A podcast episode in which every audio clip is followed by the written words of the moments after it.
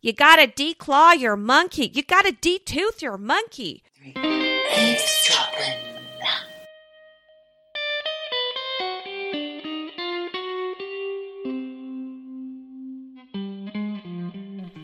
Hello, Michelle. How are you?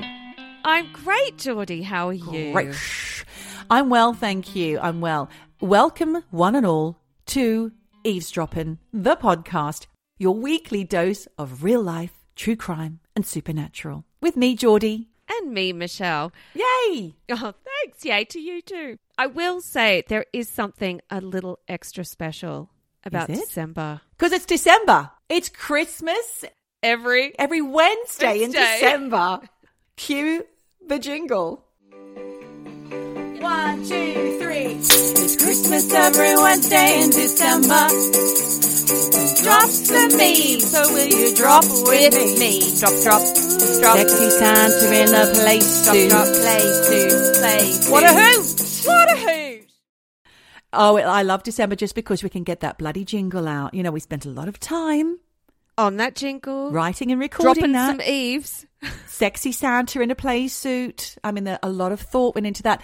Speaking of Christmas, Michelle, and mm. songs, of course, it's that time of year. You know, it's time to talk about tinsel, time to talk about fairy lights, mince pies. Don't get me started. I alluded to this before we started recording, but my dog ate four mince pies yesterday night. And when we woke up, we realized I don't know if you know this, but dog lovers everywhere should know that vine fruits, grapes, raisins, sultanas, deadly to dogs. Deadly. What? Yeah. But Winter's not dead. She's not dead. Oh, thank she had to be rushed to hospital, to pet hospital. No. A charcoal drip, and 233 pounds later, she's back in one piece, covered in black down her front. Oh my God. But she's fine. She chucked it all up. We thought it was four mince pies. Turns out it was only one full mince pie, which she chundered up at the vet's. I don't know if anyone's interested in this, but yeah, she's fine. She's fine. I just found them scattered all through the house. She's got long legs. She can stand up and she can just reach out and grab She can reach out and grab mince. mince pies, chocolate. That's what I was going to bring up next. The time Yeah. I had a suitcase full of Swiss chocolate, it was all gone by the time Winter found it. we had to take that was her another trip vet. to the vet. Yeah. Honestly, she likes the things that aren't good for her, like all of us, really. Hmm. But going back to Christmas, I just want to acknowledge that sadly we lost the Pogues frontman Shane McGowan this week to viral encephalitis. I didn't know this. He died yesterday, Michelle. Yeah. No. I mean, I thought he was long dead, to be fair. He had a lot of um, drinking and excesses and things, and I think it took its toll. Um, but yeah, eventually he succumbed to something called viral encephalitis, which is a life threatening condition that leads to brain swelling. He's been in and out of Dublin St Vincent Hospital for months, and he was discharged because it's his birthday coming up on Christmas Day. So he was sent home and he was really thrilled. But obviously, he died at home with his wife, Oh. Victoria Mary Clarke. Now, Victoria Mary Clarke, she's an Irish journalist. Okay. Do you remember when Nirvana were in their heyday? There was a couple of British journalists who were writing a book which never got published, and it actually incurred the wrath of everybody. It was in the wake of that Vanity Fair article. Oh, the one where Courtney Love admitted to taking heroin while she was Yeah. pregnant. Yep. So then these two journalists, one of them was Victoria Mary Clarke, Mm-hmm. Shane McGowan's wife, partner for more than 30 years, I think. She and her co writer both ended up on the sharp end of Kurt Cobain, Dave Grohl, and Courtney Love's tongues. There's all these horrible voicemails, voice notes sent to their telephone recording systems back in the 90s. Answering code messages. Answering machine. it's an answering Machine machine. Of course, that's what you call it. Yeah, seek that out. Have a listen. I didn't listen, but I do remember all the kerfuffle at the time. They absolutely, Nirvana and their crew hated Victoria and her co-writer Britt, whose name I can't remember. But yeah, that, that book never got released. They had all the go-ahead and then they were on tour with them and everything. But then eventually something went wrong. Things blew up. It was bad. Well, they saw what was really going on, I imagine. Mm, I want that book. I wonder if there's an opportunity, however many years it is later now. When did he die? 94. Next year, it's Wow. 30 years. Is that right? I don't do Yes, maths, 30 Michelle. You know that. I don't. I, I had to count with my fingers then. yeah, I the saw your decades. fingies going, going like the clappers. But going back to Shane McGowan, he yes, for all his excesses and wobbliness, he was an amazing lyricist. The Pogues are incredible. It's Christmas, so we'll be hearing the fairy tale of New York, which he and Kirsty MacColl, who also sadly died some years back. in a boating accident. In a she boating went out for yeah. a swim and got hit by a speedboat. Awful. Yeah, it's pretty shocking, actually. Although I did always wonder, did Shane McGowan ever get his teeth fixed? Yes, he did. In fact, if you look him up, he's had a few different looks over the years. When he died, he was quite thin, but he had a nice new set of gnashes. No, I had a cat who lost all their teeth, Yeah. and you can't eat. She basically died because she couldn't eat. Well, I think he did eat between drugs. He's not on the soup; he's on the drugs. He's Michelle, the what are you on about? But going back to Shane McGowan, I just wanted to say that this is a good time to crack out the Pogues albums. Rum, Sodomy, and the Lash is a great place to start. That's a fantastic album.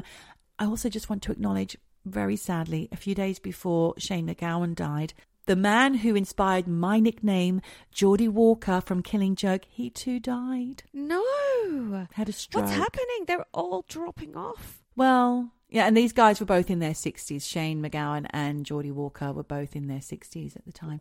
It's not old these days. No, it's not really, is it? I will say, Fairy Tale of New York, that does lead me to remember my very good friend and regular eavesdropper, Zoe Folbigg. She actually has a brand new Oh. book out called Yes. Fairy Tale of New York. Apparently, it's a bit of a red herring. It's not really much to do with Christmas, but it's a great read. Pop it in your Christmas stocking. It's Is she an eavesdropper, Zoe? We could say hello, give her a shout out. Yes, she does pop on an episode when she can. So shout out to you, Zoe. Shout out, Zoe. I hope it doesn't distract you too much when you're trying to put pen to paper or finger to keyboard, as you writers like to do. But I also do want to give another shout out to another listener who wrote in after last week's episode. There's been a few messages about this, actually. The travel pussy. oh, Little no. shout out, listener Anushka and Chris, who are in Germany. Okay. Chris is actually English. When he first came across, not not literally, but you know, when he first encountered his first travel pussy, He has to go into any public toilet. Exactly. There's a vending machine. and apparently since that moment, they just call everything a travel pussy. So if they're taking something out of the house, they call it a travel pussy. A flask of tea. Have you got your travel pussy? I love it. We're a little late to the travel pussy party, Michelle. That travel pussy, it was a revelation to me. There it is in the vending machine. Fantastic. And I'd like to know what, I mean, what's wrong with a hand, number one? Number two, what do you think is different about a travel pussy? Do you think it's just a little bit of like pre moistened silicon? I don't know. Um, do you know what? Next time I'm at the services on the Autobahn and I stop, I'm going to get Andreas to Buy buy, one. one. And I'm going to get him to test it out or at least show me. Uh, But I Oh. if it's just neat. That's a lot. You can finish, chuck it away. Yuck. I'd like to know how much it is. Oh, it's about fiver. Okay. It's not that expensive, but So it must be disposable. well, Is it not just a box of, of pre moistened tissue or something? I mean, God. I mean, let's not think about it. It's horrifying, really, isn't it? if I was traveling through Germany, I would actually pop one in the post to you. Don't do that. I do not want to receive a travel pussy in the post. Thank you, but no. You can get a travel pussy and a tub of prawn cheese. How about that? Merry fucking Christmas. All the best from Europe. Thanks, Michelle. Ew. Well, that's one for the bin. Bin. bin, bin, Bin. This week, I want to revisit a film that we speak about over and over. All the flipping time you hear us go, oh, that's like Nope. Oh, what about Nope? Yeah, Nope, Nope, Nope, Nope. The film Nope. We loved it, didn't we? I loved it, then you watched it with me again. It's fantastic. Mind bending sci fi horror from comedian Jordan Peele. Now, there's a scene in that film very early on that kind of refers to carnage on the set of a live filmed sitcom in front of a live TV audience. And it's the aftermath of where a chimp has gone wild and attacked the cast. I'm not going to give too much away. And if you've seen the film, you'll know how disturbing this scene is. and it's a birthday themed episode. And the whole show is about this chimp called Gordy. Gordy's home. It's fictional. And so this chimp has gone literally apeshit at the sound of balloons popping. It sent him into a frenzy. He attacked the cast. Only one cast member survived because he was hid, hiding under the, well, not survived, but didn't get attacked because he was hiding under the table and didn't lock eyes with the chimp. Mm. So I have always been shocked and horrified by that scene. And I wondered, was it based on anything that was in reality? that actually happened. Did he lift it from real life? So I did a bit of digging, and actually, my daughter told me that there was some sort of YouTube video that she'd seen where, yes, there was a survivor of a chimp attack. Oh, And it was actually the inspiration for Gordy's rampage. There's a chimp, quite a famous chimp, called Travis. He was 14 years old and he was born in captivity and owned solely by humans. He was an animal actor, so he appeared in several TV shows and commercials, including Coca Cola. I mean, that's the pinnacle, right? what more could a chimp ask for? He was adopted by a married couple called Sandra and Jerome Herold when he was just three days old, and his mother had been shot and killed trying to escape an animal sanctuary, leaving poor little chimpy Travis all alone in the world. So then he was adopted. Don't know how. I guess back then there were some laws saying that you're allowed to own a chimp. Didn't Ross from Friends have a chimp or something, or a monkey? He had a monkey, didn't he, for a bit? I remember there was this program. My sister Steph will remember this more than me. We were watching it. It was all about people who owned monkeys Yeah. in America. These monkeys were treated like children. They wore diapers. They sat at Come the on. kitchen table. Bloody and hell. then there was this whole thing about you got to declaw your monkey. You got to detooth your monkey. D-tooth. yeah, taking all the teeth out so they couldn't attack. Oh, fuck. Any kind of sharp things. So they were physically altering these monkeys. Oh, it my God. Absolutely terrifying. Well, I have to say, on the back of what you've just said, he was, Travis was their constant companion, the Herold's constant mm-hmm. companion. He'd accompany them to work, shopping trips. Now, they owned a towing company, and Travis would pose for all the photos at the shop, and he'd go in the tow truck, and he became very famous in their town. He'd grown up amongst humans, he'd been socialized since mm. birth. But yes, he was treated like a human or a child or something. I don't know if they declawed him. A neighbor of the Herold said that he used to muck about and wrestle with Travis. And the neighbor also said that Travis always knew when to stop and would pay close attention to his owners. He was so integrated into this family, he'd be opening doors using keys. He could dress himself. He could water the plants. He could feed hay to the owner's horses. He would eat at the table with the rest of the family and drink wine from a fancy glass. Okay, why the fuck is a monkey drinking wine for a start? And also, it's got keys. You Yeah. can get in and out. In and out, exactly. He also knew the schedules of the passing ice cream trucks. And he could log into the computer and look at pictures, watch TV using a remote control. He'd brush his teeth using a water pick, which I have to say, Michelle, most humans have difficulty doing. So hats off to Travis for that one. And he had a travel pussy. No, he didn't. No, he didn't. Poor Travis. But he'd also driven a car, which is more than, I mean, he could have driven to a service station in Germany and found himself a travel pussy if he wanted to, because he could drive a bloody car. this is not a monkey. This is a surrogate child. It's a substitute child. And the reason why it's very sad, they lost their only child in a car accident in 2000, the Herold family. Right. And when Jerome, the husband, died of cancer in 2004, Sandra really leaned on Travis as her kind of partner in life, her child. Support chimp. Support chimp, therapy chimp. She treated him like a human. She slept in bed with him every night. She took baths with him. Okay, this is getting weird now.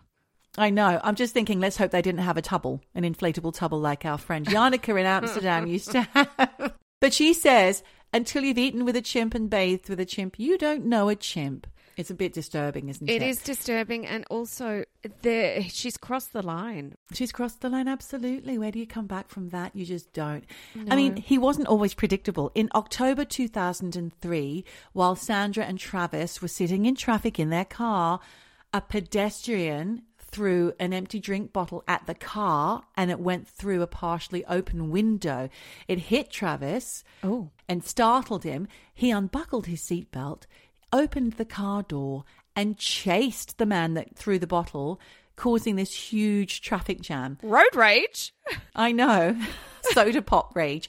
He was on the loose for several hours. Then the police arrived. They tried to lure Travis back into his car several times, but only to have him let himself out of the other door. So it was almost like a comedy sketch from a silent short film or something. And Yeah. they'd chase him, he'd go in the car, then he'd go out the other side, and they'd have to start all over again. Then he slipped on a banana peel. Jesus. and sometimes he'd chase the officers around and around the car. So after this incident, it led to the passing of a Connecticut law prohibiting people from keeping primates weighing more than 23 kilos as pets and requiring owners of exotic pets to apply for permits.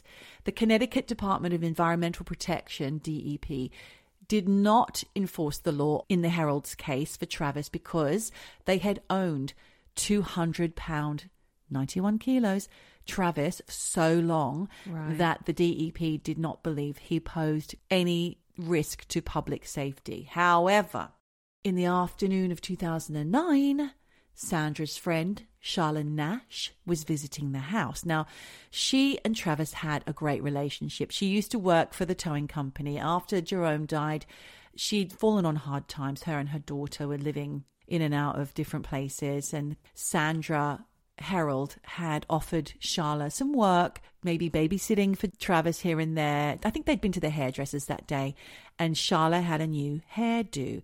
But normally they'd gotten on really well. When they were at home after the haircuts, they'd been out to get their hairs done that day. Hairs, one hair each. They were at home. Travis let himself out of the front door, like you said, Michelle, with Sandra's car keys. Right. So they were both both women went outside trying to lure him back in. Charlotte was there as well. She grabbed his favorite toy, which was a Tickle Me Elmo. I'm sorry. What? A tickle me Elmo. This is just getting more and more crazy. Those things broke. Yeah. Not even the internet because the internet didn't exist or it was just in its early Sales days. records It worldwide. broke all the toys, the Christmas records one year. Everybody wanted Tickle Me Elmo. That was almost the first time I remember a toy frenzy at Christmas. Yeah. Like everybody wants this one toy. Where is he now? Under a pile of other shit, probably in the charity shop. anyway, Travis did not like this new haired Charla standing there with his Tickle Me Elmo. He flew into a rage.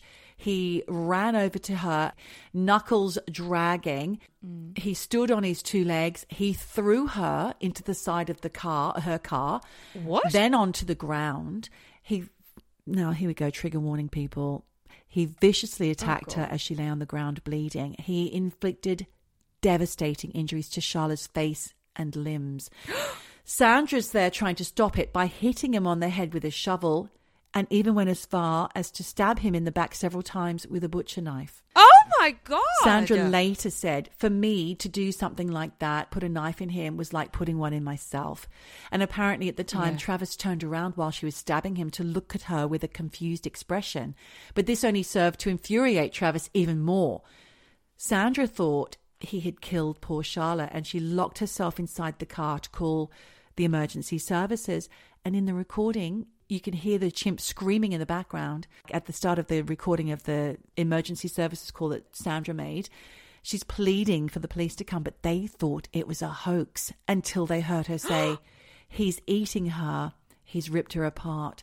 Hurry up. Oh my Please God. hurry up. Yeah. Oh my god. It's horrific, Michelle. He's got the keys too. So I wonder if he was going to try and get in the car.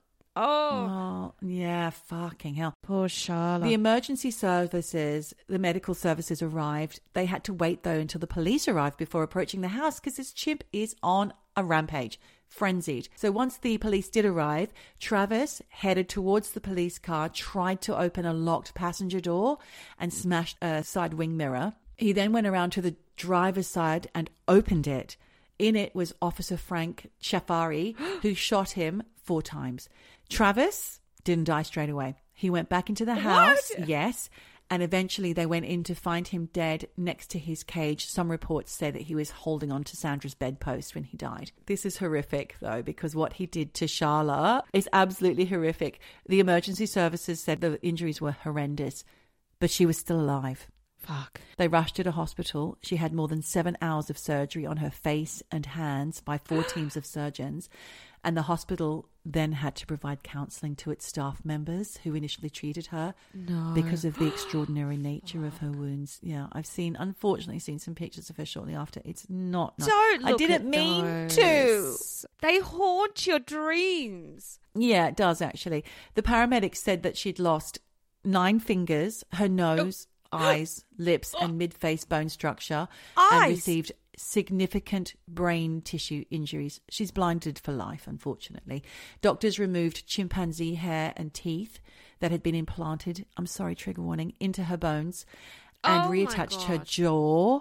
But like I said, she's been blinded. They couldn't save her eyesight. This is fucking horrific. Why why did he react like that? Why did he attack her? And like I said earlier, she had a different hairstyle. She she drove a different car, so maybe that confused him. But it was also revealed later that he was being given medication for Lyme's disease. Oh.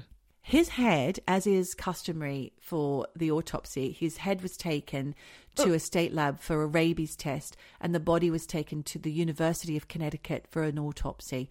There was no rabies, but there was Xanax in his system, which Sandra oh. admitted to giving him in a cup of tea on the day of the attack.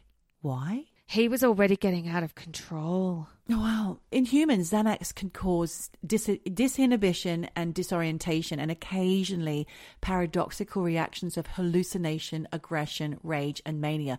So, God knows what it did to poor Travis. After the attack, a local woman said that in 1996, Travis had actually bitten her hand and tried to pull her into a vehicle as she greeted him. She said she did complain to the Herolds and to the police, but apparently there was no record of the police complaint. Right. 15 months after Charla's attack in May 2010, Sandra Herold died suddenly of an aneurysm at the age of 72. And her attorney said in a statement Mrs. Herold had suffered a series of heartbreaking losses over the last several years, beginning with the death of her first and only daughter, who was killed in a car accident, then her husband, then her beloved chimp Travis, as well as the tragic maiming of a friend and employee, Charla Nash. In the end, her heart, which had been broken so many times before, could take no more. In 2011, this is after now after Sandra Herold's death, Charla underwent experimental face transplant surgery and received a donated face and hands because she had no hands. They were had to be amputated, you see. God, this woman. I know. The hands were initially successful, but she soon caught pneumonia and they had to be removed five days after the transplant due to an infection and resulting poor circulation. Her family had to raise cash to pay for all this extortionate medical bills, and later, Charla eventually fundraised enough money to buy a prosthetic hand for nearly $13,000. I just want to also add regarding Telerex, right? Yeah. We've just finished watching a TV show on the BBC called Boat Story. It's really odd, but it's really interesting. And going back to the prosthetic hand, there's a link to that. It's starring that lady Daisy Haggard, who is in something that you liked. I like her. She steals every scene she's in. She's amazing. Oh, Daisy Oh, wow. Haggard, love her. If you were Sandra, would you, without any children and I don't know what relatives she's got, wouldn't you leave it all to Charla Yeah, you would. to kind of make up for it? She's on Struggle Street. She's got no hands, Yeah. no eyes, no life. Yeah, exactly. It's fucked. It's fucked for Charla. I would leave everything to poor Charla. Well, Charla sued them. She sued the estate. Yeah. right. And I think even while Sandra was alive, she was trying to sue. Charla also appeared on Oprah, quite famously, with a veil covering her face. And in this interview with Oprah, she says, I've lost so much independence. I could change my own truck tire, and now I can't even feed myself. It's very hard to live, not even live, half live. In 2012, she did receive a $4 million settlement from the Herold estate, going back to what I just said, but most of that had gone on medical and legal bills. Yeah, of course. She's got nothing at the end of it all and a fucked life. Would you want to live Well, like that? I don't know. I think she's making the most of it. And it's a small blessing that basically she has no memory of the attack, which could help her psychologically, but it also could be repressed in there somewhere. So she's quite concerned that at some point it could just pop back up and cause significant psychological trauma. Yep. Scientists have revealed that chimps have been witnessed killing and eating gorillas. They aren't the cute, cuddly guys that we think they are. things that are most like humans. But if you think about it, humans are bastards, right? We all have the ability to attack like that.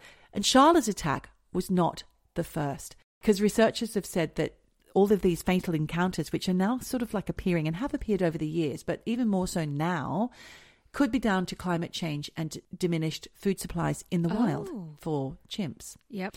Now, here's something from the Sun that I found, which was from the 70s. St. James Davis and his wife, LaDonna, St. James and LaDonna, Great. they also had a chimp that they raised called Mo after they visited South Africa. Mo lived with them for 30 years. But sadly, in 1998, he bit a police officer and a woman the following year. So authorities took him away from St. James and LaDonna. And after a long custody battle, he ended up in an animal haven ranch. They would visit regularly, and in 2005, they went to visit Mo on his 39th birthday, and they were having a little celebration with cake at their little haven. But then two young chimps escaped their cage and viciously attacked them before being shot dead. LaDonna lost a thumb, but poor old St. James suffered catastrophic injuries and was hospitalized for six months. Holy fuck. He was 62 years old at the time. He tried to defend himself and his wife, but they chewed off his nose, ah! fingers. His right eye was gouged Oh, out. And when he fell to the floor, they continued to attack for at least five more minutes. Very similar to what happened to Charla. Yep. One of the chimps bit off his genitals as well, and Oh. his left foot was ravaged. And eventually, his screams alerted staff, who shot them dead. Fucking hell. It's Yeah. so intense. And- it's really awful. I I, mean, you can see why these Americans are declaring and detoothing their monkeys because Yeah, well, they shouldn't even have them in the first place, Michelle. they should not have them. It's not good.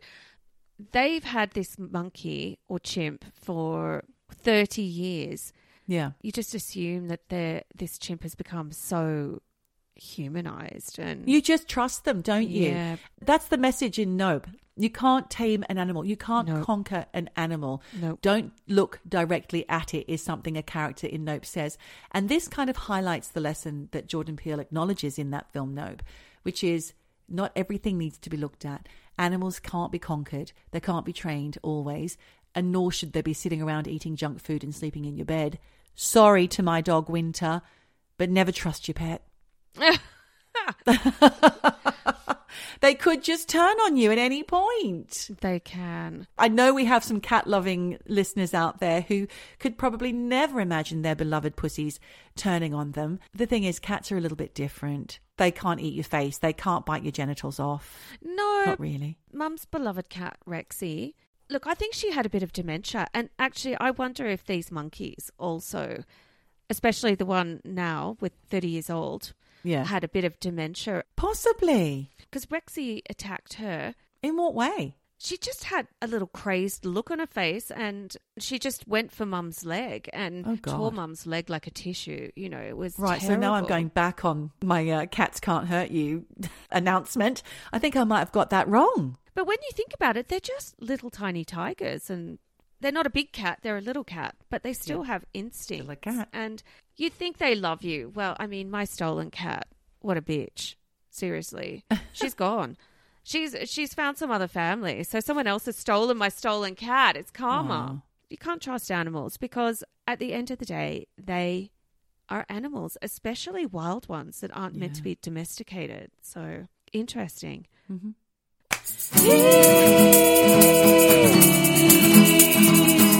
Dropping. Well, that was incredible, Geordie, because really anyone who hasn't seen Nope, and I will say I actually recommended it to one of the chefs who started watching it and was going, Why the fuck would Michelle recommend this to me? Really? Yeah, he was like, This is weird and nothing happens. And then it all happened. What? Then he loved it and he said it actually disturbed him for days. Right. I think that's our film of the year, isn't it? I would say so. If we're doing a roundup, a Christmas roundup, nope. Film of the year, even though it came out last year. TV series, Mr. Inbetween, even though that came out in 2019 or something. yeah. There are some good telerecs, but animals, when animals attack, attack, attack, attack, attack, you, you don't have a chance. Attack, attack, attack, attack, attack. When animals attack, attack, attack, attack, attack. Oh, is that a TV show? I think there was when animals attack. and, When and I- animals attack. Cack, cack. like it. now, I'm going to talk to you today about a story that actually came, well, the idea came from lovely listener, Safka, who wrote in oh. about a documentary she'd seen back in the early, well, mid 2000s, 2005, called Grizzly Man. Grizzly Man. Yes, I saw that too. I saw that at the time too. Werner Herzog was the director. Werner Herzog. Was he? I thought it was all self filmed Well, by the Grizzly Man. it was self And his wife. filmed, but it was put together by, oh, Werner put it all together. and he edited it. Edited it. Edited it. He edited Attack, it. attack, attack, attack. and he also put his own spin on that film. I love Werner Herzog. Well, it's part documentary, but really part what he wants you to see. Right. What what Werner wants you to see. Mm. Okay. Yeah, and his take on what's going on. Essentially, this documentary is about a guy called Timothy Treadwell, who for 13 years had been friends with wild bears, Geordie. So he thinks, like I just said, you can't trust them. You can't trust an animal. No. Can't trust a travel pussy. He'd been in the depths of the Alaskan wilderness trying to hang out with these bears 13 years until one day in 2003, and I think you know where this is going, Yes. the bears weren't so friendly. And they ate him and his girlfriend, Amie. Spoiler. Oh, so that's that. That's that. Spoiler alert. Episode That's the end. over. That's what happened. Thanks for that, Safka, for writing in Yeah. that story. We're done. Well, look, there were a few twists and turns. It's more than man meets bear. You know, man makes friends with bear. Bear eats man. Yeah, bear eats man. Like I said, at the request of Safka, I'm just going to look into Timothy Treadwell and look a little bit at what the fuck happened here for a bear to eat two people. On camera, by the way. Well, no. No? What had happened was they went to turn on the camera. Lens cap was on, so all you have is the audio. Ah. oh, that's not very nice, is it? No, which in a way is probably more terrifying because you have to imagine what they went through. Now, I will say the audio is not out there on the internet. There's a lot of fakes. Thank God. The estate of Timothy Treadwell and his friend who has, you know, bequeathed the audio has never released it, thank God. However, I do think that Werner Herzog did hear that audio. So Oh, shit. he had quite an insight into what happened to poor Tim and Amie. Tim was a self proclaimed eco warrior and a photographer and uh, Yeah. an amateur videographer. And his girlfriend Amie was actually a physician's assistant from Malibu in California. And like I said, you know, it didn't end well for this couple. So they'd gone on a nature trip to observe these bears in September, October 2003. Bits of their mauled, eaten, chewed, chomped bodies. What? Yeah, they were discovered in Katmai National Park in Alaska on October 6, 2003. Essentially, they were ready to go home. They'd Oh. radioed for the pilot to come the next day. Air taxi pilot saw a brown bear near their camp, thought that's a bit weird. Saw this bear sitting on top of what looked like human remains. Oh, no. I don't know how you can see that from the air, but this guy saw something, radioed it in. Oh, shit. And the way that Tim ended up in Katmai in Alaska for 13 summers is kind of complex. And I will preface it by saying he was a guy that I think suffered from mental health issues and addiction issues. He was born Timothy Dexter. He was one of five kids. He'd always been an animal lover. And in an interview in Grizzly Man, his parents said that he was just an ordinary guy until he went away to college. And then things got hmm. like on a downward spiral for this guy. First of all, when he was at college, he told people he was an orphan from Britain. Didn't have a British accent, I don't think. Then he told people he was from Australia. Yeah. Because why wouldn't you? Everyone wants to be Australian. According to his dad, he was just unhappy, and Timothy turned hard to the bottle and became a proper alcoholic while he was at college. He'd been at university on a diving scholarship, but that was taken away from him because he wasn't being an athlete. He was just Drinking. a booze hound. Yeah. He dropped out and he decided to be an actor. Okay. He's all over the shop, isn't he? Yeah, but things are going pretty well for him. He actually auditioned for the role of Woody Boyd in the sitcom Cheers. Uh, oh, that's. Woody Harrelson's part, was it? Exactly.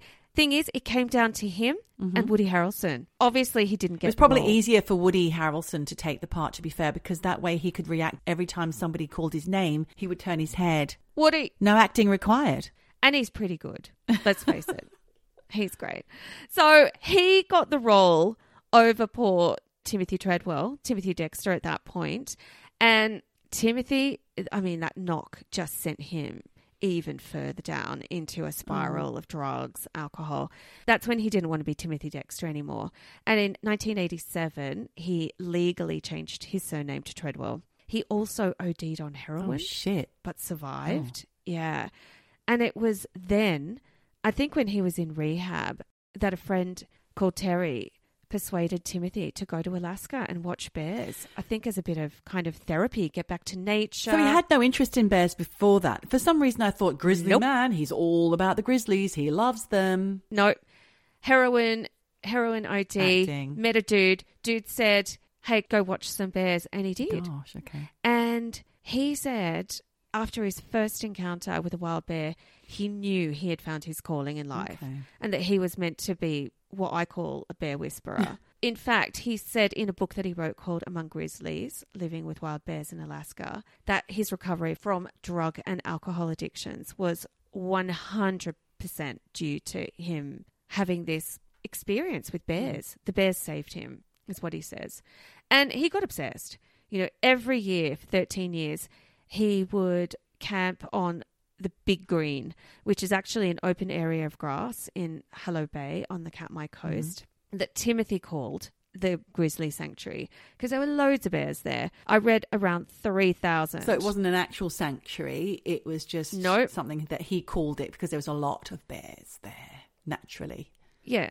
I think Timothy was a bit special. Okay. I think he was a flamboyant guy. I Yeah. think he did what he wanted. I think he did whatever came along. I think he was just a fly by the seat of your pants kind of guy by the sound of it. Could be, you know, blowing with the wind, blowing mm. every which way. He would do things like he would go really deep into the brush where it was thick and people were not allowed to camp there. And he would. Well, of course, he, he had a bit of a devil may care attitude, didn't he? Yeah, and I think he felt like I have an affinity with bears. I do what the fuck I want. He would hide from the park rangers because he just wanted to be near the bears. Mm-hmm. I think he was kind of fearless, or in other words, maybe stupid, because he just wanted to be really up close to the bears he was observing Yeah. to the point where he would even touch bears and play with bear cubs. Oh my God. Geordie, you're a mama bear. Yeah. I mean, Don't touch can my, you imagine? Don't touch my cub. Exactly. Don't touch anyone's fucking kids, No. especially if you're a wild brown bear. Don't go near those cubs. way. but he was doing that. This was his thing. You know, he would do things that other people were just like, that's too fucking dangerous. Mm-hmm. Don't do it. In his book, he said he was always careful with the bears. And he says he developed a sense of mutual trust and respect with the animals. Mutual. It's not mutual, Tim. Sorry. No, no, no, no, no. Like we said before, bears are not domesticated breeds of animals meant to be pets. They're wild. And I think he really misinterpreted his own sense of who he was to them and with them because there's no control here. They probably tolerate him at best. I think they're not showing him love. It's like tolerating this dickhead who is trying to touch touch the cubs, you know. Biding their time for the ultimate snack. Oh, Sorry. it was lunch. Look, for 13 years during late summer, he would move to Kaflia Bay and camp in this area of super thick brush he called the Grizzly Maze. He was really into naming things. Yeah. And he would go there because he knew his chances of seeing bears was high. Okay. And like you said earlier about the documentary, he recorded almost 100 hours of video footage over these 13 years, which is a fucking lot of footage, you know Yeah. Yeah. that's the basis of the documentary Grizzly Man. It's his footage.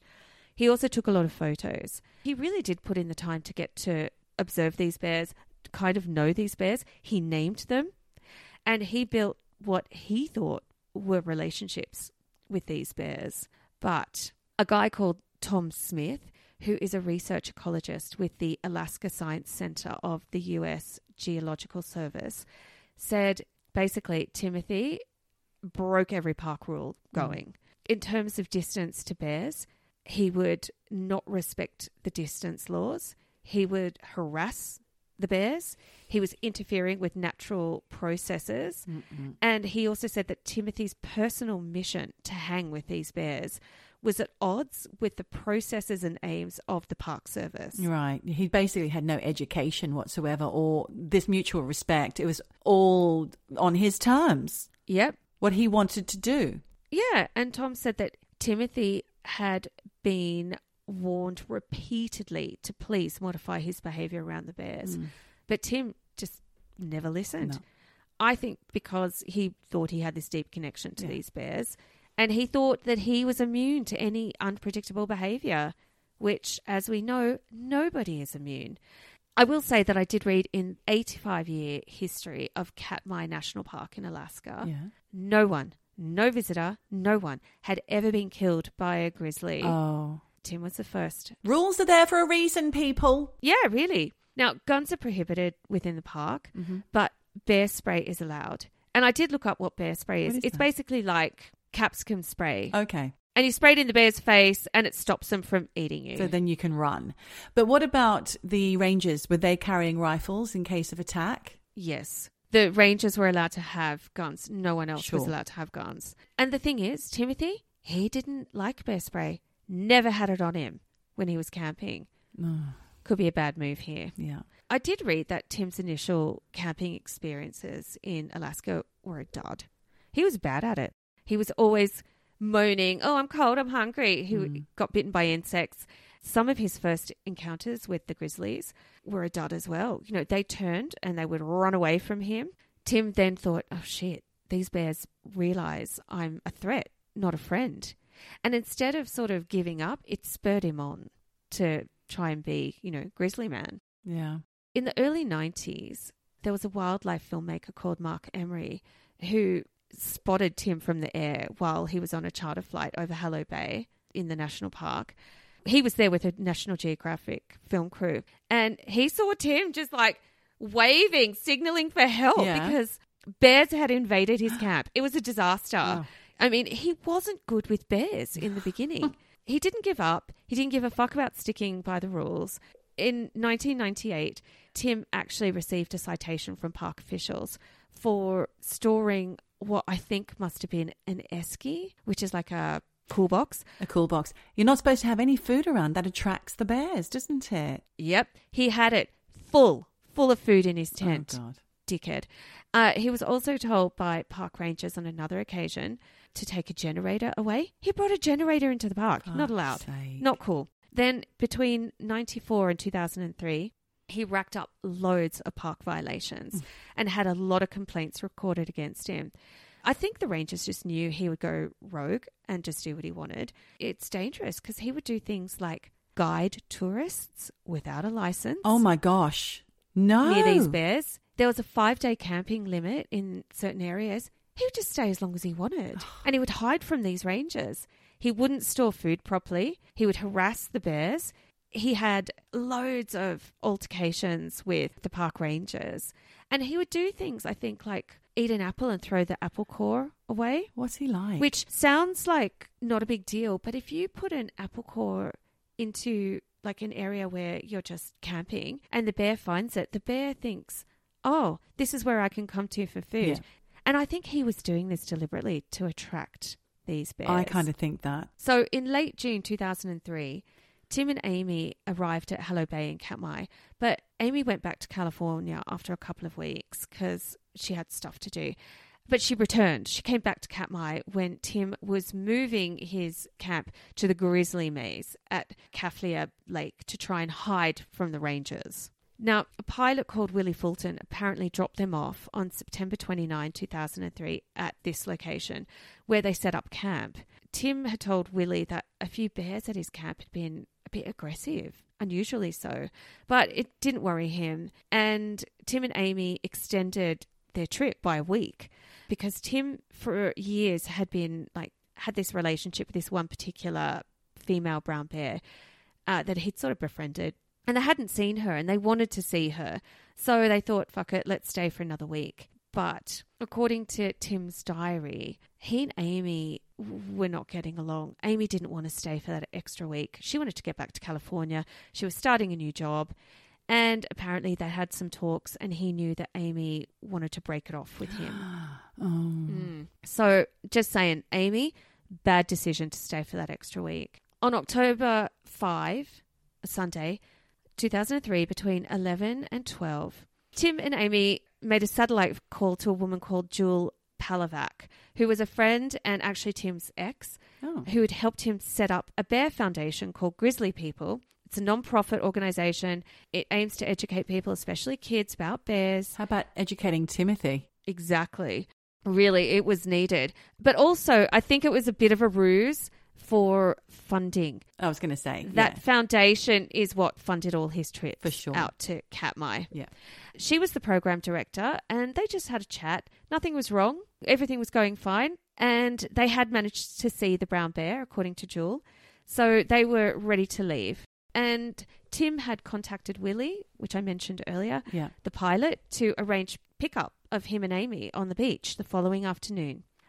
Two o'clock on Monday, October 6, Willy arrived at Kaflia Lake to get Tim and Amie out of the area, but the weather wasn't good. It was rainy and foggy, and more than that, that's when he saw that brown bear. Oh. And it was trying to approach the plane. I think Willy was trying to land. Oh my goodness. It was going for him. Yeah, it was really menacing. Like Travis the chimp. Willy did manage to land the plane. He got out to look for Tim and Amie, but uh, he didn't have any luck finding them. As he reached the plane, that bear was coming after him. so he got in the plane, took off, flew over, trying to look for them a bunch of times. That's when he saw this bear camped on this pile of something. Was it a different bear? No, same bear that had come after him. Willy said that same bear was there on this mound, Yeah. chomping on what appeared to be a human rib cage. Oh no. so Willy radios that in, says he can't find Tim and Amie, but Oh, they can't go back because there's some other emergency in the state park. Yeah. So Willy's called out to go and To deal with that. deal with that. To be fair, if they're munching on a rib cage, not much Willy can do That's really. that. Yeah. two hours later, or two and a half hours later, actually, they go back. The bear is still there. They get out. The bear runs off. Yeah. So they start searching for Tim and Amie, but the bear comes back. and this time is really coming fast towards them. Jesus, cocaine bear. It is a bit like Cocaine Bear. Yeah. They realize that basically the bear has been stalking them and is coming at them. Oh God. The Rangers open fire and kill the bear, who now is really only 10 feet away from them. Holy cow. That is a close shave, people. and look, once the bear was dead, they could safely, you know, check out Tim's campsite. And that's where they discovered bits. Now, there were two tents at the campsite mm-hmm. one for gear and one for sleeping. Both were ripped up and destroyed, but there was no evidence that showed that the bear had forcibly pulled Tim and Amie from the main tent. In front of the tent was a large mound of mud and grass and sticks. When one of the rangers removed a clump of dirt, they saw fingers and an arm sticking out of the pile. Oh my God. This bear had obviously ripped up the bodies and then created kind of like, A nest. Yes, a nest. Hiding all these bits of food for later. Now, weirdly, Tim and Amie's food was actually this time around stored in four or five metal bear proof canisters. Okay. They were untouched.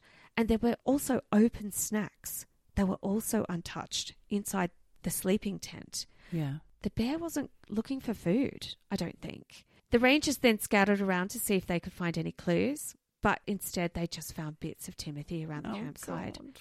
Trigger, they found his head connected to a small piece of spine. Oh, stop. Oh. And apparently they saw his face and it just had this frozen grimace. No. They found his arm with a wristwatch still on it. Oh.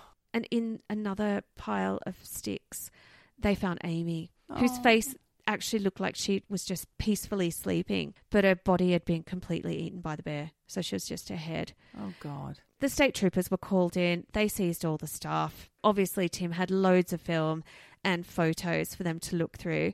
And when they analysed all the footage, that's when, as you mentioned earlier, they discovered six minutes of video, completely black, but oh, with the audio still on, with the attack completely there. Now, in the audio, apparently you hear Amie sounding surprised. Tim is hmm. screaming for help. There's a frantic fucking struggle between Tim and the bear. Amie apparently shouts to Tim to play dead, which in some cases can stop a bear attack, but not this time. No. And the bear just continued to attack Tim. You can also apparently hear Tim telling Amie to just run, but she didn't. She didn't leave. Oh, shit. According to the audio, it was mm. not a quick death for Tim. He was apparently fighting right up until the last seconds.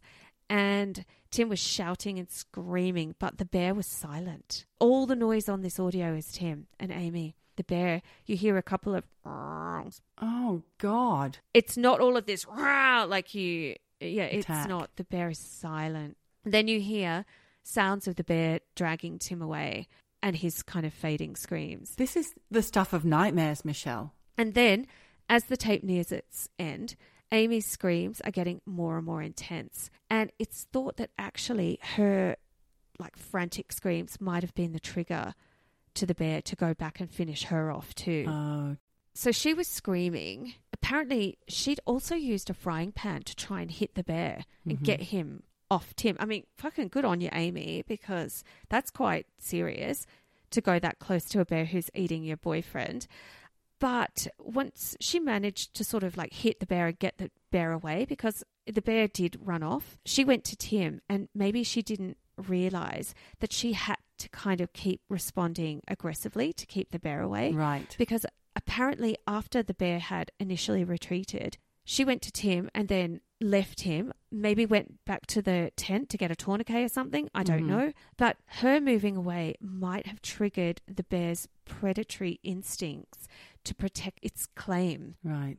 That's why the bear came back, dragged him to a safer area. And then when she's screaming, he's like, okay, I've got to now kill her because she's screaming. And he didn't want to be challenged again and have his kill taken away, which is what she sort of did the first time. So maybe her screaming was not good. No. A little bit like you had said about climate change, some people think that Tim being so close to the bears to photograph them was a contributing factor. Yeah, I'd say so. This didn't happen during daytime when he was typically photographing them, but at night. Oh, So they think maybe it wasn't. The tipping point here could have been that Tim and Amy did extend their stay. It was a time that was at the end of the salmon run, and the berry crops that year had been pretty bad. Bears who were on the hunt for food were drawn to that area at a time when they wouldn't normally be there. Also, different bears who aren't used to that area. And apparently, this bear that attacked them was one that they hadn't really seen before. You know, you do have to wonder if they'd had bear spray, could they Yeah. still be alive? the whole thing that you've just gone through is very sobering, as was the final scene of the documentary. I remember it being quite, it ends and you're like, oh, fuck. But what you've just gone on to say is even more kind of heart stopping and chilling. It's stupidity at its highest level and playing with fire. Well, he had no regard for his own safety or Amie's, No. actually. Exactly. He was overly confident with his interactions with bears. He did treat them like humans a little bit. Yeah. This all played a part in what happened to him because, you know, grizzlies are wild. They're not pets. No. No matter how much of a bear whisperer you think you are. There are reports out there of Tim telling stories about how he had diffused dangerous situations with bears by speaking softly to them. And he even claimed to once have, like, taken a little nap alongside a bear. Gee whiz, that is asking for trouble, isn't it? Yeah, and apparently, look, he had narrowly escaped bear attacks over those 13 years. That would be enough for me. I think that actually made him Bolstered his confidence. exactly. So he probably thought, I'm amazing with bears, rather than him thinking the bears are actually tolerating me and not attacking Yeah. me.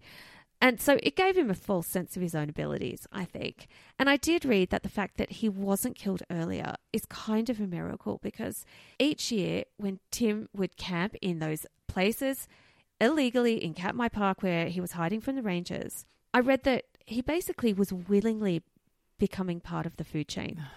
He didn't protect himself. He didn't set up an electric fence. He didn't have bear spray. He hid his camp from the Yeah. rangers. He approached bears all the time. You know, he just had disregard for his own life and Amie's. I also read that if you're an expert in bears, looking at Grizzly Man and seeing how Tim interacted with bears, he was always kind of annoying them Right. in a way trying to assert his superiority over, Over the, the bears, bears. trying to put himself as dominant as the dominant animal and in control. And you cannot do that with wild animals No. and expect to live long. I mean, he also put tourists' lives in danger as well. oh my god. Yeah he really did with all the things he was doing wrong.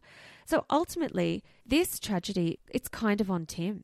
Yes, it could have been a case of wrong place, wrong time, but it could also just be a case of a man trying to dominate an animal and having it all go wrong. Which is kind of the moral of today's story, Michelle. It is. Don't try and think that you've got one over an animal. You look don't. in the eyes, not around the eyes. Don't look around the eyes or in the eyes.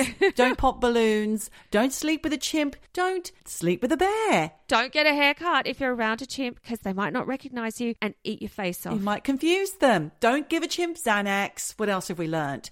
Don't try and entice bears into your area and don't play with their babies. Don't play with their babies. Don't throw food into a national park ever, even if you think it's an no, apple ever. core. And if you think your boyfriend's a fool and playing with fire and you want to leave him, Fucking leave. leave him. Oh, moral of the story. So thank you, Safka, so much for asking us to look into that. You know, I'd forgotten about that documentary. It was so long ago, but yeah, me too. it's a great one. And yeah, you can find it on the internet. Lovely. Thank you, Michelle. Thank you, Safka. And thank you to all the eavesdroppers for writing in with your ideas for stories because we do listen. We do, don't we? We love it. We've got lots in our bank of things to look at. So if you haven't had your story looked at yet, don't worry, it's coming. Heat's coming, but we're going because it's that time for us to say, oh, wherever you are, whatever you do, just, just keep, keep eavesdropping. Eavesdropping. Eavesdropping. Eavesdropping. Dropping. Eavesdropping. Dropping. Eavesdropping. Eavesdropping. Dropping. Dropping. Eavesdropping. Eavesdropping all day long.